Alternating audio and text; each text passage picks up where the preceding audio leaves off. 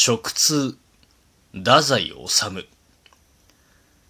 食通というのは大食いのことを言うのだと聞いている。私は今はそうでもないけれどもかつて非常な大食いであった。その時期には私は自分を非常な食通だとばかり思っていた。友人のダン・カズオなどに食通というのは大食いのことを言うのだと真面目な顔をして教えて、おでん屋などで豆腐、がんもどき、大根、また豆腐というような順序で再現もなく食べてみせると、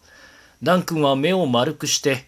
君はよほどの食通だね、と言って感服したものであった。今、右平君にも私はその食通の定義を教えたのであるが、今君はみるみる気色を満面にたたえ、ことによると僕も食通かもしれぬ、と言った。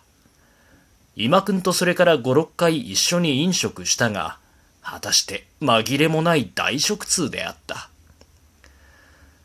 安くて美味しいものをたくさん食べられたら、これに越したことはないじゃないか。当たり前の話だ。すなわち食通の奥義である。